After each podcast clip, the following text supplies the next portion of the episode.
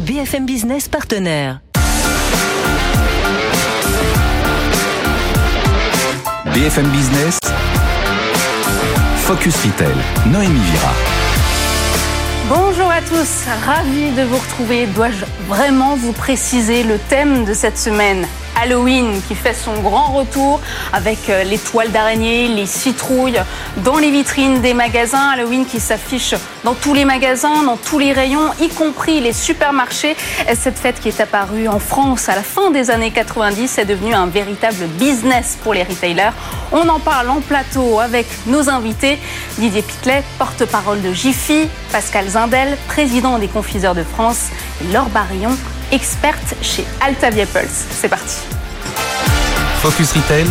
La distribution de demain s'invente aujourd'hui. J'ai le plaisir d'accueillir sur ce plateau euh, Didier Pitlet. Bonjour, vous êtes porte-parole de Jiffy. À mes côtés également euh, Laure Barillon, experte euh, Altavia Pulse. Alors Jiffy, c'est une enseigne de, de, distribution de produits non alimentaires à petit prix qui a fait un chiffre d'affaires d'1,5 milliard d'euros en 2022. Là, nous sommes en plein dans une période des plus importantes pour vous, Halloween. Quelle part de votre chiffre d'affaires total représente ces ventes spéciales Halloween? Halloween représente 30% du chiffre d'affaires que nous réalisons au mois d'octobre. Et euh, depuis euh, quelques années, c'est un chiffre d'affaires qui ne cesse de croître. On a globalement doublé le chiffre d'affaires en 4 ans qui témoigne effectivement de l'engouement des Français pour cette fête euh, désormais familiale et populaire. Est-ce que la fête d'Halloween est plus importante en termes de chiffre d'affaires que la période de Noël? Non, la période de Noël reste euh, la grande période parce que nous avons un rayon jouet, décoration qui est extrêmement important. Mais d'année en année, euh, les références sur Halloween, puisque nous avons plus de 800 références euh, sur Halloween, c'est aujourd'hui le plus grand rayon, on va dire, de, de France, ne cessent de se développer.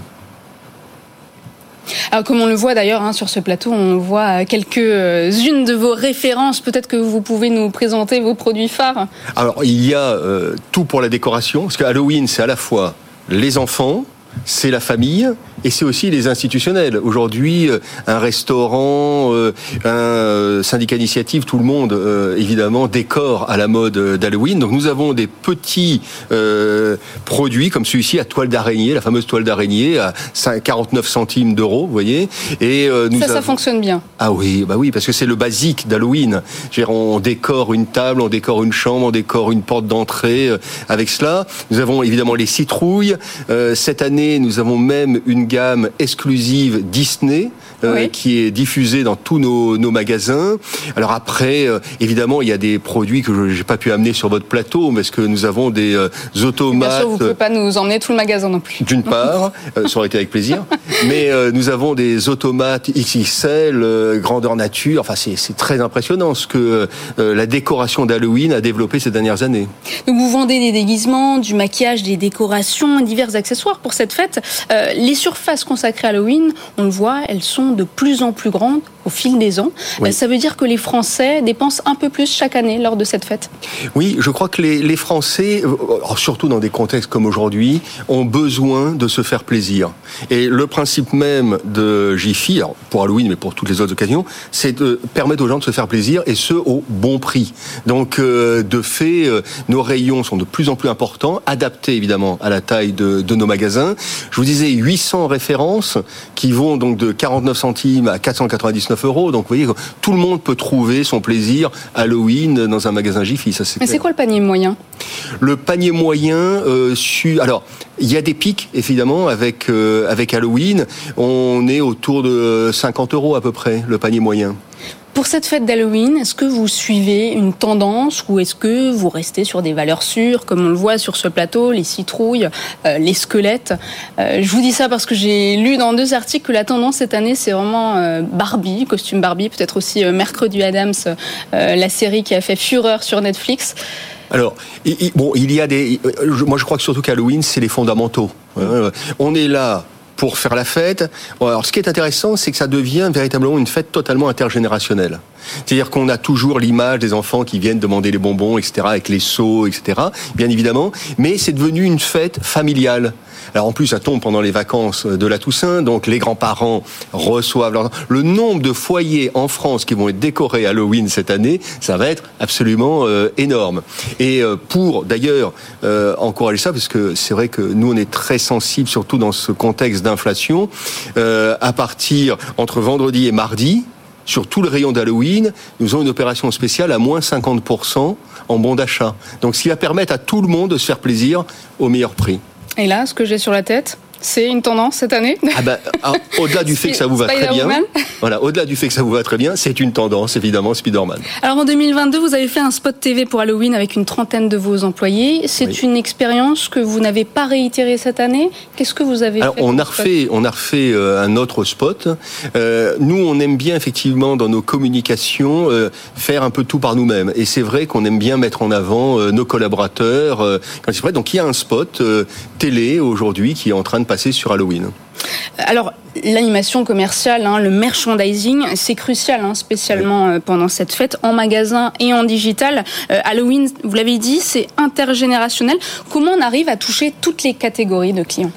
Alors déjà, nous sommes, euh, nous avons des études euh, très poussées dans la relation client, puisque nous avons un, euh, nous, avons tout un, programme, pardon, je cherchais le terme, un programme VIP qui fait que on a une connexion, mais presque permanente avec nos clients via évidemment internet et donc on est en permanence en avance de leurs tendances. En parallèle de ça, nous avons nos acheteurs qui sillonnent le monde entier pour trouver les meilleurs produits au meilleur prix euh, pour euh, qui vont faire un peu la tendance de l'année suivante. C'est un peu comme dans, dans, la mode, si vous voulez. On essaie toujours d'avoir euh, un ou deux ans d'avance dans nos politiques achats et toujours évidemment en préservant les prix puisque depuis le départ, l'axe des bons prix, c'est Jiffy. Et la tendance cette année pour euh, les jeunes, hein, cette jeune génération, c'est quoi? C'est les déguisements. C'est vraiment très les clairement. Ah oui, euh, les fêtes d'Halloween chez les jeunes. Alors quand je dis les jeunes, jeunes y compris trentenaires, voire quadra, hein, euh, c'est d'organiser des fêtes Halloween et c'est à celui qui va avoir le, le, plus beau costume, le plus beau maquillage. J'ai l'impression qu'Halloween c'est une fête un peu sans limite. Hein on, on, se donne à fond dans, dans la déco et dans, et dans le déguisement. Très beau maquillage de l'or d'ailleurs. Oui, euh, si vous je tiens à souligner. Moi, je voulais vous poser la question. C'est effectivement Halloween cette semaine. Dans un mois, ce sera le Black Friday. Oui. Donc des moments, des temps forts qui sont très importants en termes de consommation, voire parfois en termes de surconsommation. Alors, vous l'avez dit, vous prêtez particulièrement attention au prix. C'est l'ADN de votre enseigne. Mais sur cette politique pour permettre d'accompagner les Français dans un contexte inflationniste et également dans des, dans des contextes de consommation responsable par rapport à ce calendrier de fête qui est quand même assez saccadé sur la fin de l'année. Comment vous vous positionnez? Alors, c'est vrai qu'on est dans un contexte d'inflation, de pouvoir d'achat. Quand on dit une enseigne comme Jiffy qui historiquement a toujours été vigilante au meilleur rapport qualité-prix. Euh, c'est quasiment une, euh, une, priorité stratégique, si vous voulez.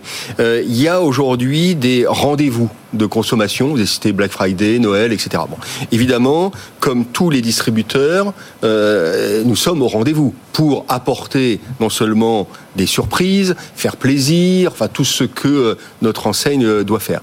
Par contre, aujourd'hui plus que jamais, on le fait dans l'optique réellement de euh, travailler le pouvoir d'achat. Ça c'est clair.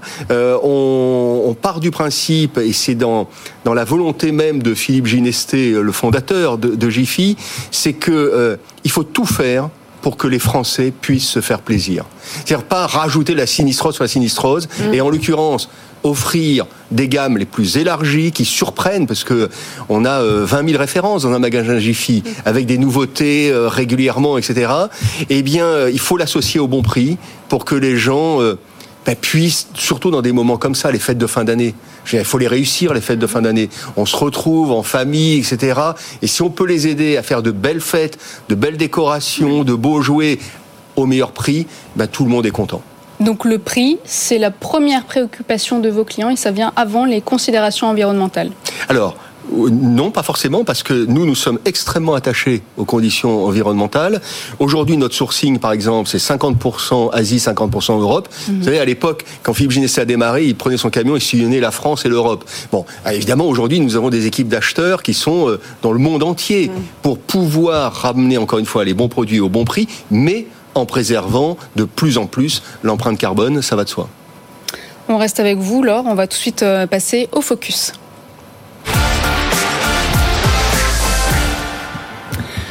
Laure, alors c'est une fête dont le succès ne semble pas diminuer mm -hmm. et qui touche de plus en plus de secteurs. Comment on explique ce succès? Effectivement, Halloween, c'est une fête au départ qui était vraiment, qui a été qualifiée de fête très commerciale venue des États-Unis, mais c'est une fête qui est arrivée en France à la fin des années 90 et que les marques se sont très vite appropriées. On peut citer notamment France Télécom à l'époque, qui a lancé son téléphone Ola. Ça parlera peut-être à certains de Olawin. Olawin, exactement. Il y a eu une, un gros événement événement commercial qui a été fait au Trocadéro où les équipes de France Télécom ont distribué 8000 citrouilles pour fêter Halloween. Donc voilà, on était sur un, un, prétexte commercial mais qui très vite a été un temps fort. Aujourd'hui, on pense plutôt à la distribution de bonbons. Alors, on pense à Halloween. Oui, tout à fait. C'est ce fameux trick or treat, un bonbon ou un sort qu'on retrouve dans les villes, dans les villages. C'est le rendez-vous. Tout le monde achète des, des, paquets de bonbons pour les distribuer aux enfants. Voilà, ça c'est un petit peu comme ça que ça s'est popularisé au début. Ce qui est intéressant, c'est que cette fête, c'est vraiment l'auberge espagnole des fêtes commerciales. C'est-à-dire qu'en fait, aujourd'hui, euh, on y trouve vraiment ce qu'on y apporte. Bien sûr, il y a l'aspect déguisement, il y a l'aspect festif. On peut dire que c'est probablement un des aspects de la fête qui finalement correspond le mieux à ceux qui étaient les enfants de cette fin des années 90 finalement. Comment, 30 ans après, ils ont réussi à transformer cette fête pour en faire quelque chose qui correspond vraiment à du plaisir pour eux? Et c'est devenu une fête euh, traditionnelle, un peu comme Noël finalement? Alors, une fête traditionnelle, oui, dans la mesure où ça touche de plus en plus de monde, on en a parlé à l'instant. Pas tout à fait comme Noël, parce que, euh, en tout cas, ce qu'on peut dire, c'est que la perception de cette fête, elle a muté. C'était vraiment une fête commerciale au début, c'est devenu une fête transgénérationnelle, effectivement une fête familiale. Mais le plus important, et ça fait d'ailleurs partie de, la naissance de cette fête, on va y revenir, c'est que c'est un, une fête qui rassemble en fait. Halloween, à la base, c'est une fête celtique, c'est la fête du Nouvel An sceptique, la fête du dieu des morts. Et l'objectif, c'était de créer des personnages effrayants pour éloigner les esprits et de se rassembler tous ensemble pour pouvoir réveillonner une fois protégés des esprits. Donc dans l'ADN d'Halloween, c'est amusant de le rappeler, l'idée c'est vraiment d'être ensemble, euh, de s'amuser, de se déguiser et pour en revenir au commerce, les lieux qui accueillent du public ont bien compris ça. C'est-à-dire qu'on ne fête pas Halloween dans son salon, c'est quand même assez rare. C'est pas Thanksgiving. Thanksgiving, on se rassemble avec les autres, on rend grâce, ça reste quelque chose de finalement de très intime. Halloween, non. Halloween, on veut se montrer, on veut faire la fête. Et, et finalement, cet esprit-là, il a perduré. Et ça représente quoi en termes de budget? Alors, en termes de budget, on est effectivement sur, sur un budget autour d'une cinquantaine d'euros, comme on l'a vu. C'est en général, on dit 20 euros pour le déguisement, 30 euros pour la décoration, entre 80 et 90 si on inclut des repas, si on inclut voilà. Donc c'est pas rien, mais ce qu'on peut dire, c'est que Halloween c'est surtout une fête pour tous les budgets, parce que c'est avant tout une fête du do-it-yourself en fait. Le, premier élément totem d'Halloween c'est la citrouille. La citrouille, c'est le légume moche qu'on peut trouver un peu peu n'importe où. Euh, on la déguise en famille, enfin, voilà, on la prépare, et euh, on est sur une fête où vraiment l'idée c'est que euh, 59% des Français décorent par exemple eux-mêmes leur citrouille, font eux-mêmes leur décoration d'Halloween. Il y a des tutoriels pour faire la meilleure déco, le meilleur déguisement à peu près partout. Et toutes les enseignes se sont adaptées, y compris sur effectivement des logiques de petit prix, même des enseignes qui ne sont pas forcément positionnées petit prix. L'idée, c'est vraiment que ce soit quelque chose de facile. Ce qu'on peut aussi dire, c'est que euh, du côté des marques, euh, les marques vont aussi sur le terrain d'Halloween en jouant beaucoup la carte des licences. Donc effectivement, vous avez évoqué Barbie, euh, mercredi, il y a différentes séries comme ça qui vont aller sur le credo d'Halloween avec peut-être des personnages ou des façons de parler des produits qui gardent cet esprit festif et un peu effrayant aussi. C'est vrai que c'est intéressant parce que comme Noël, finalement, on voit que ces événements qui sont exploités dans un but commercial, ouais. euh, finalement, ben, s'ancrent dans les habitudes des Français. Alors, ce sera quoi votre déguisement cette année là? Ah, écoutez, bah, je vais peut-être essayer de faire comme vous, mais je pense pas pouvoir faire aussi bien. Moi, je, je, vous verrai bien un mercredi Adams. Ah bah voilà.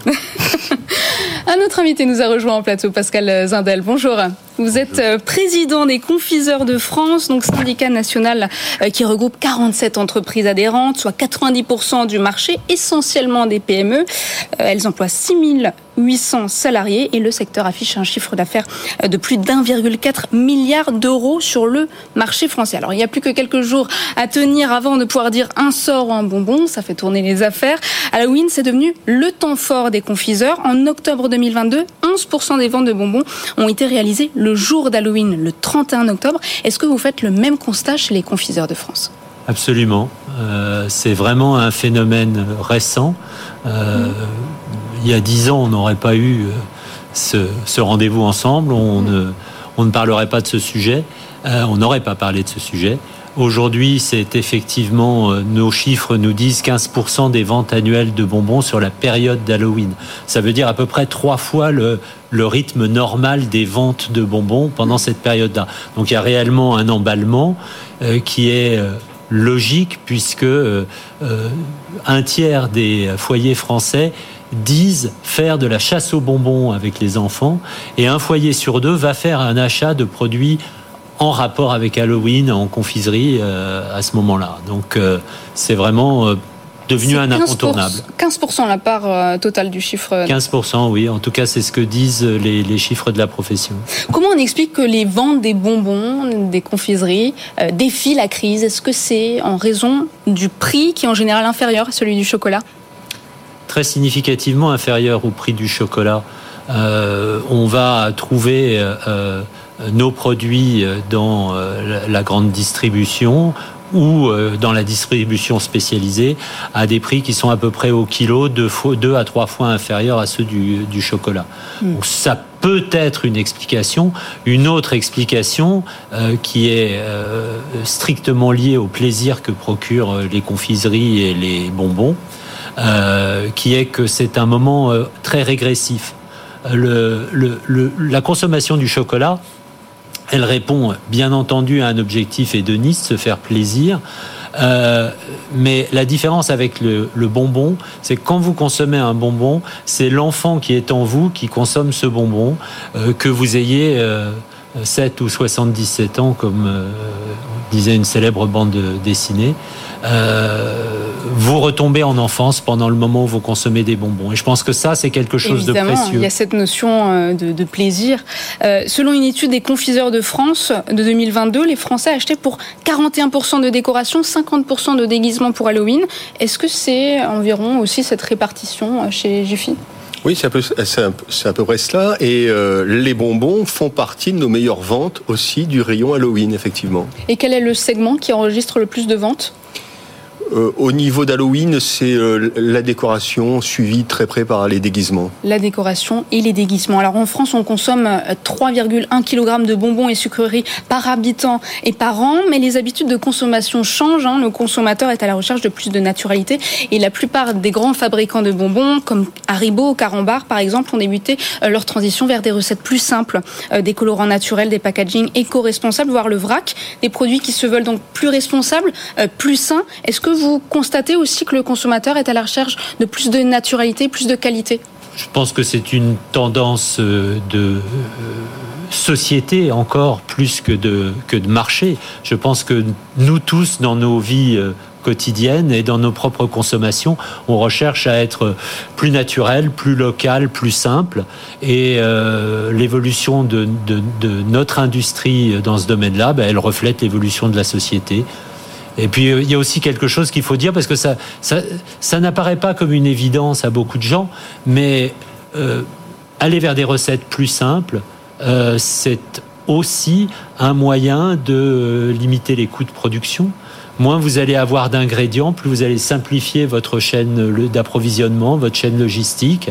Et ce qu'on espère pouvoir faire tous dans l'entreprise que j'ai l'honneur de diriger. C'est ce qu'on fait parce qu'on est plutôt dans des bonbons traditionnels euh, historiques. Euh, c'est euh, du sucre, du fruit, des noix, du chocolat et puis basta. Voilà, c'est ce qu'on espère tous pouvoir faire et, tous les industriels ont cet intérêt et, ce souhait. Ouais, les recettes se simplifient. Oui, alors les, recettes se simplifient. Alors la question que je me pose dans la lignée de ce que vous venez de souligner, euh, effectivement, c'est on est aussi dans un mouvement de société qui va euh, pour partie vers du plus healthy, du plus sain. dans quelle mesure, vous avez parlé de, de l'aspect régressif de la consommation de produits dont vous vous occupez qui fait enfin, qui est inhérent à la nature des produits, comment ce type de consommation régressive qui parle à l'enfant, qui se veut être positionné sur le plaisir, peut être compatible avec un monde où on veut aller sur du toujours plus sain par définition? Eh bien, je, je, crois que la réponse, elle est dans les chiffres. La réponse, mm. elle est, quand on disait tout à l'heure que les Français consommaient un peu plus de 3 kilos par an de confiserie et, et par personne, ça veut dire 8 grammes par jour. Et cette 8 euh, grammes par jour, c'est une consommation qui est négligeable dans le régime alimentaire. Euh, c'est très souvent quand il y a des articles qui sont faits sur euh, la consommation excessive de sucre, euh, par simplification, on utilise une illustration qui montre des bonbons. Donc effectivement, les bonbons sont essentiellement fait avec euh, du sucre. Mais ce qu'il faut voir, c'est qu'on consomme très peu de bonbons par personne et par jour. 8 grammes par jour et par Français, ça veut dire un bonbon. Voilà. Et, et, et ça représente moins de 3% de la consommation de sucre dans l'alimentation, la confiserie. Donc, ce qui compte pour votre santé, c'est l'équilibre euh, nutritionnel de votre régime tout au long de l'année et tout au long de la journée dans vos repas. Et donc la contribution à cela de la confiserie, elle est pratiquement négligeable. Donc euh, reprocher ou, regarder la, composition des, des, confiseries en se disant est-ce que c'est sain, est-ce que c'est pas sain, à hauteur d'un bonbon par jour, c'est parfaitement sain et ça rentre absolument dans euh, un régime alimentaire équilibré. Je reviens à ce que vous avez dit euh, tout à l'heure, euh, Didier Pitlet. Jiffy a été l'un des premiers retailers à importer directement de la marchandise de Chine en 1988 sans passer par des intermédiaires. Vous dites qu'aujourd'hui cette part est de 50%. Est-ce que vous avez vocation à réduire encore cette part? Euh, Oui, c'est-à-dire que historiquement, euh, Jiffy, la production, c'était la France, l'Europe. Bon, après, évidemment, il y a eu l'importation de produits asiatiques. Euh, le vœu, et d'ailleurs, c'est bien pour ça qu'aujourd'hui, nous avons 50% de produits venant d'Europe, c'est d'augmenter euh, cette part. Et nous, on appelle de nos voeux la réindustrialisation sur le marché français pour pouvoir faire travailler des usines françaises. C'est vraiment notre vœu.